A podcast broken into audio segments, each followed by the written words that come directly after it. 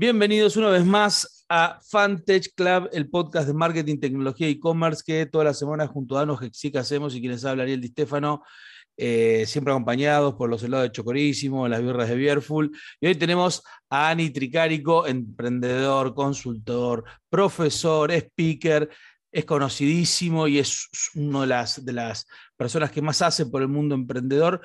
Pero además, Dani, si me permitís, eh, basado en tu experiencia que, has construido, sea desde cero, con un proyecto ahora súper interesante con Impact Latam, súper interesante. A ver, contanos un poco qué estás haciendo en Impact Latam en esto de buscar startups de triple impacto, ¿no? Impacto económico, social y ambiental. ¿Qué significa eso?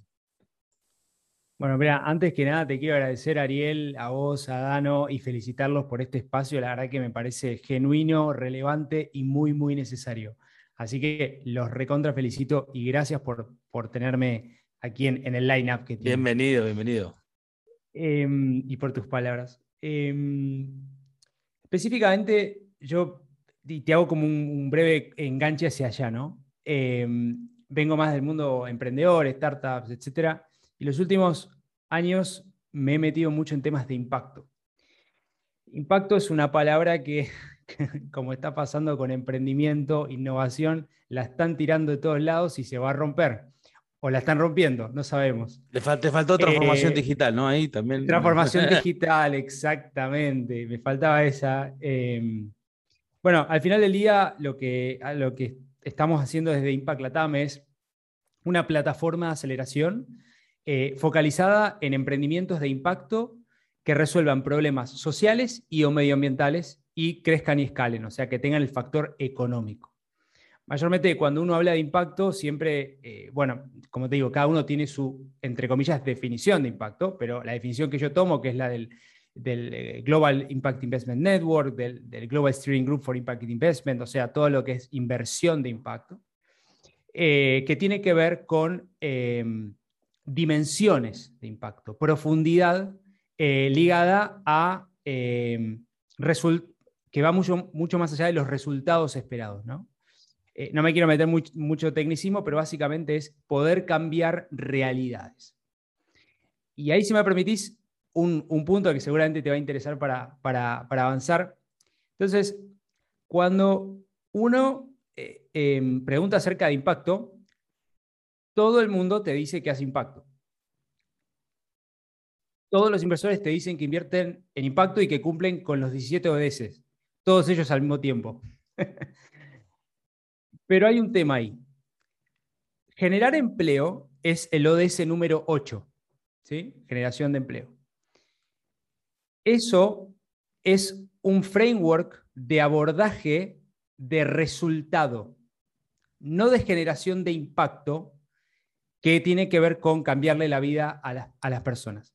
Por ejemplo, si yo tengo un emprendimiento y, como hacen las startups de alto impacto, eh, recluto y genero empleo por, no sé, 100, 100 eh, puestos, por ejemplo, hay que entender si esos 100 puestos son de personas a las cuales le cambiaste la vida, son 100 puestos de personas que simplemente se relocalizaron y es parte del derrame de una industria de pleno empleo, como es la industria tecnológica entre otros. Entonces yo me animo a cuestionar bastante eso y es un poco lo que a mí en los últimos años me vino eh, en esta necesidad del propósito. Necesitamos urgentemente un cambio hacia una nueva economía ya y eh, encuentro que mi lugar es nuclear la conversación que viene del mundo startup y, va, y que va del mundo de impacto. ¿Cómo, cómo es eh, el mundo del inversor que busca impacto, ¿no? Porque el emprendedor, digamos, tiene, y, creo que toda la escena emprendedora tiene muy metido este tema de ser más consciente, tener mucho más desde el ADN, buscar ese impacto eh, social, no solo económico y también sustentable con el medio ambiente. Pero el inversor siempre tiene, y digo el inversor no poniendo una figura, sino poniendo toda una parte del mercado, ¿no? Tiene como objetivo básico poder devolver y, y mejorar el impacto económico como primera primera medida. Entonces, ¿cómo juega este, este doble rol? Digo, ¿Cómo lo ves vos desarrollándose en los próximos años en Latinoamérica sobre todo, no? Bien, entonces, yo siempre digo que impact is the new tech. ¿no? O sea, lo que era del 99 a hoy de transformación digital, digitalización, tecnología, es lo que es el futuro, tecnología más impacto. Inevitablemente y urgentemente tiene que ser así. Justamente porque nos quedan 10 años para revertir la mitigación del cambio, digamos, mitigar el tema del cambio climático y eh, la creciente inequidad social. Latinoamérica, por ejemplo, es la región más desigual del mundo. Y no lo digo yo, lo dice el World Economic Forum. El más rico gana 22 veces más que el más pobre. 10% de Latinoamérica eh, está actualmente bajo la línea de pobreza y de un 6 a un 8% desempleado. Sobre 800 millones de personas. Es muchísimo. Eh, en el mundo, eh, un poquito más que un partido de fútbol, 26 personas tienen más de la mitad de la riqueza de la humanidad. Y si uno ve, el otro día estoy haciendo un curso justamente de medición de impacto y gestión del impacto. Hay algo muy interesante que me decían en el libro de Piketty, que es este economista muy, muy conocido, que habla de que estamos llegando al punto más alto de inequidad casi al medioevo. Y eso encuentro yo que el factor de cambio son los emprendedores. Los emprendimientos de todo tipo de tamaño rubro, yo me especializo, específicamente en startups que resuelvan esos problemas sociales y medioambientales y tengan un propósito claro de sostenimiento de ese cambio que realizan en la sociedad. En términos de inversión, es una conversación que se está dando cada vez más. Hoy, la inversión total pura y, pura y dura, entre comillas, de impacto es 1%, o sea, está llegando recién ahora al 1% del total de activos que son gestionados a nivel mundial, que es de 140 trillones. La inversión pura y dura está llegando a un trillón. Y si uno ve el, desde el 2010 hasta el 2002, hubo un gran eh, incremento paulatino. Es inevitable que la, y ya BlackRock, por ejemplo, dice, eh, solamente vamos a tomar eh, inversiones que, sean por lo menos sostenibles. después hay que meterse en la dimensión específica, pero es inevitable que todo eso empiece a, barajarse hacia una nueva economía. Vos sabés que hace poquito leía eh, algo de Carlota Pérez, no sé si la conoces, es una académica venezolana que, hizo su carrera en UK y tiene un montón de, estudios, de trabajos hechos sobre em, estas olas eh, que nosotros tanto vemos de, avance y de eh, evolución tecnológica, y ella está convencida que Latinoamérica tiene, así como de alguna manera eh, dentro de lo que tiene que ver con la industrialización del agro en los 50, Latinoamérica lo pudo aprovechar y específicamente Argentina lo pudo aprovechar, pero después se perdió la, tecnificación de, de, los microprocesadores y la agarró Asia en los 80. Dice, Latinoamérica tiene ahora una nueva oportunidad con el mundo verde que viene, el mundo sustentable. Digo, y, un poco es como que básicamente las dos cosas eh, que vos estás comentando, el impacto económico, pero también es sustentable y ambiental, es como que si vos mirás el, el mundo, hay dos grandes regiones para desarrollar, es África y Latinoamérica. Digo, son como las dos grandes regiones que están con mucho potencial, ¿no? Entonces, tiene sentido que no solo BlackRock, sino todos los inversores, pero por una cuestión, te diría, esta lógica de la, de la avaricia del, capital, de buscar desarrollar donde se pueda eh, y que, tenga, que tenga desafíos. Entonces, eh, en, ese, en ese camino, yo quería ponerle a toda la gente que nos escucha en el podcast, ¿qué tres startups podemos poner de ejemplo para que ellos entiendan cómo es ese futuro sustentable construido a través del impacto. Bien, perfecto. Em, a mí hay una que me, me gusta, bueno, que, seguramente, no sé si pasó por el programa, eh, Mamotest, por ejemplo, es una startup que resuelve el problema de la accesibilidad eh, o democratiza de alguna manera el acceso al diagnóstico del cáncer de mama, que es un cáncer totalmente prevenible si es a tiempo. Em, acá en Chile hay una startup que se llama Fracción, que democratiza el acceso al fraccionamiento de medicamentos. Las poblaciones eh, que no tienen acceso muchas veces a comprar el blister entero, acá hay una ley de fraccionamiento y justamente a partir de eso creó todo un modelo súper interesante eh, em, basado en tecnología de armar farmacias en pueblos, parajes donde no había o no llegaba. Em, y también, ciertamente, Pachama es, como una startup insignia que, me parece que la tuvieron acá Diego. Pasó Dieguito, pasó Dieguito hace un par de, episodios. Sí.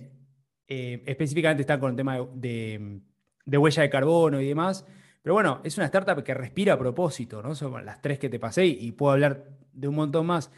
Em, y justamente es como un término eh, diferente y yo como que siempre hago esta, esta, eh, esta breve historia de las startups, ¿no? que es si hubiesen tres, tres olas, ¿no? Eh, una primera con, unos copycats ¿no? de, los modelos eh, Mercado Libre, OLX, etcétera, o sea, sin desmerecer nada absolutamente, son modelos que, que tomaban. la segunda, economía de las plataformas, ¿no? un, este, un Rappi, Uber, etcétera, etcétera. Y esta tercera ola que para mí son estos emprendimientos de impacto que empiezan a respirar, que empiezan a resolver inequidades. Em, y yo les llamo eh, gacelas a estos emprendimientos, que no es el juego del unicornio, no es el, el, one shot, ¿no? Eh, es el 10x, 50x, 30x, como sea hay que llegar. No, estos son emprendimientos sostenibles que justamente eh, crecen un 20% anual y bueno, es un término que, está inducido por, por, un profesor del MIT estas gacelas que respiran ADN de impacto, es lo que, en mi opinión, es la solución que tenemos para Latinoamérica. Siempre me hago esta pregunta, ¿Latinoamérica necesita tres unicornios más o 300 empresas sostenibles más? Sí, estamos creo que todos buscando eh, ese, ese escenario donde las gacelas, como las llamas vos, crezcan, aparezcan y se desarrollen mirando eh, a, los mercados locales sobre todo, ¿no? Y, ahí es donde me entra la pregunta diciendo, en una Argentina, eh, Dani está en Chile, pero eh, obviamente ustedes lo saben, yo estoy en Argentina, desde una Argentina que está todo el día con urgencias, ¿no? Donde el urgente en Argentina es el día a día, digo, no hay un día donde no haya urgente que esté por explotar. Digo, si no es el dólar, es el COVID, si no es el COVID, es lo de la política, digo, ¿cómo hacemos para poner esta agenda de impacto y sustentabilidad eh, en la cabeza de todos? Porque acá es la cabeza, como hablamos siempre, del mercado, pero también de la gente que constituye eh, los emprendimientos. Sí, creo que al final del día son los mismos layers que se usaron para, empezar a hablar del mundo de startups, emprendimiento, ¿no? Eh, empezar el tema educación, desde, los diferentes niveles, y desde ahí, desde las universidades, empiezan a salir los primeros emprendimientos. Luego hay una gran responsabilidad en la transición hacia esta nueva economía, que es, eh, muchos hablan de este eh, sostener el paradigma actual abriendo espacio para lo nuevo. Entonces, básicamente, hay startups que ya existen, que están de alguna manera generando un tipo de impacto y poder migrarlas a esta nueva economía.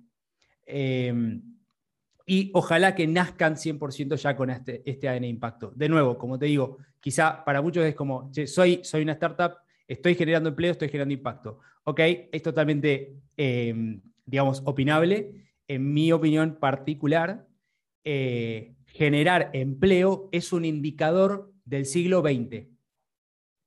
Y ya no estamos más en el siglo XX, que es donde estaba la supremacía del accionista. Hoy lo que se está hablando o lo que se está buscando a través de movimientos como Sistema B, entre otros, es la supremacía, o, ni siquiera supremacía, es eh, como foco en los stakeholders, en los grupos de comunidad, en las comunidades que rodean a tu producto, servicio, etcétera, etcétera, etcétera. Em, porque hay un montón de instancias en esa cadena, ¿no? Y te hago una consulta, Dani, a ver qué, qué pensamos al respecto. Latinoamérica es una región, pero tiene diferencias, ¿no? Chile con un, eh, si querés, un desarrollo de mucha más madurez sobre estos temas, Colombia acercándose, México y Brasil por las dimensiones, Argentina que no se define. ¿Cómo hacemos para que Latinoamérica se comporte como una región con estas diferencias? Sí, bueno, si arrancamos con Brasil, yo siempre digo que Brasil es una falta de respeto decirle que está en Latinoamérica, porque Brasil es un continente aparte, ¿no? Eh, pero si tomamos Latinoamérica hispana, ¿no? Em, ciertamente hay, hay bloques que, por ejemplo, el bloque mm, de Alianza del Pacífico, Chile, México, eh, Perú, Colombia, respiran un mismo ADN y se copian políticas públicas similares. Por ejemplo, eh, Pro Chile, Pro Perú, etcétera, etcétera. Em, Startup Chile, eh, Startup Perú o Innovate Perú ahora. En Colombia encontrás otros programas, en subnacionales también como en Medellín. En México antes por lo menos ah, estaba el programa. Entonces se copian ciertas patrones que parecieran que funcionan y dinamizan la economía. Entonces, al final del día, creo que se basa que, mm, hay dos cosas que, van a suceder inevitablemente. Uno, la migración. Es, algo tan antiguo como la humanidad y, pretender, o sea, y el talento va a ser selectivo de donde les resulte más orgánico y natural. Entonces, esta, clásica dinámica che, hay que retener a los emprendedores porque están siendo, no, los emprendedores van a rotar, van a ir a donde les, eh, les sea más simple, más fácil. Lo que hay que generar es nuevos parámetros, pero no con una dinámica de escasez, sino de abundancia. De, che, estoy generando un patrón eh, que a vos te resulte cómodo, atractivo, etcétera, etcétera. Em, eso por un lado. Y después, por otro lado, eh, en el bloque en sí, hay muchas políticas públicas que pueden llevarse a diferentes lugares. Podemos hablar desde la ley de emprendedores, que con, sus bemoles de implementación es una ley interesante y replicable em, en toda la región, eh, con muy buenas prácticas. Incluso nosotros digamos, hicimos un trabajo en Paraguay para la ley, MIPIMES del Paraguay, para, entre comillas, exportarla. Em, la ley BIC, que es una ley que en Argentina todavía, bueno, cayó después, eh, en fin, todavía no tuvo espacio, que es la ley de beneficio de interés colectivo. Hay un montón de políticas públicas que promueven este cambio sistémico. Entonces digo, al final del día, ninguna política pública es, es eh, son todas perfectibles, pero hay algunas dinámicas que funcionan y son reales. Eh, y, y, eso está al alcance de la mano y no va a suceder desde lo público, 100%, sino que hay que empujarlo desde la sociedad civil mancomunada. Y eso es lo que nosotros hicimos desde ASEA. Empujar este, este marco, esta política pública desde la sociedad civil, luego tomada obviamente y ejecutada por el gobierno y aprobada por un Congreso, no es que la aprobamos nosotros. Claro, claro, claro. Eh, em, y eso me parece ciertamente ese, ese exponential change que, ¿no? Que, es como lo que buscamos y muy de la dinámica singularity, ¿no? Eh, e, es eso, es como, ¿qué más que la política pública? Sin duda, para, generar mayor impacto, ni más ni menos. Dani, hay claramente, primero agradecerte el tiempo que te tomaste para traernos todos estos conocimientos. Y hay una pregunta como para cerrar que, que me gustaría que la pienses un segundo porque eh, todo lo que estás haciendo tiene tantas aristas, tantas posibilidades y a su vez tantos desafíos que me gustaría saber de todos esos, ¿cuál es el desafío más grande que tenés vos eh, con Impact Latam por delante en los próximos dos meses? ¿Cuál decís, este es el desafío que yo tengo que lograr eh, superar en los próximos 12 meses?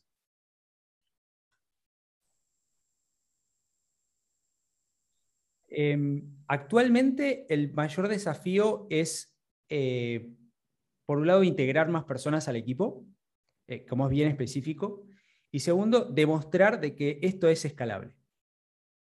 Creo que son esos dos, esos dos objetivos eh, en el corto, ¿no? Em, y que no es una dinámica adicional, o sea, no es uno más. lo que estamos buscando hacer es cambiar la conversación y, decir, acá hay un one-stop shop for impact, un lugar donde se encuentran los emprendedores, los inversores, eh, la academia, y empiezan a tener esta conversación que se empieza a mezclar y que es inevitable. Pero esos son los dos, eh, eh, digamos, las próximas fronteras eh, en este camino de, emprendimiento. ¿no?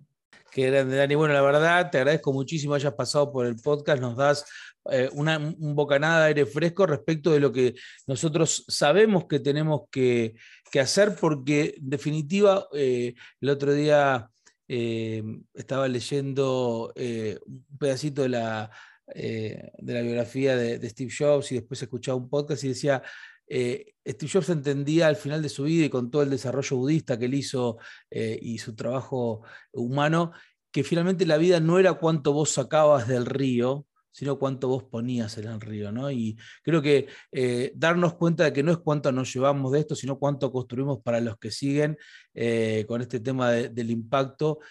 cuando uno hace ese clic creo que puede haber un cambio, como vos decís, exponencial respecto de la velocidad y respecto del alcance. Así que gracias por ser esa punta que está llevando adelante esa tarea de evangelización y, ese trabajo eh, mancomunado. A todos los demás que nos están escuchando en el podcast, les quiero agradecer como siempre que nos eh, sigan. Eh, nos pueden encontrar en arroba Fantage Club y este episodio, como todos los demás, están en fantageclub.com. Así que nos vemos la semana que viene con más noticias y novedades del mundo emprendedor. Gracias a todos.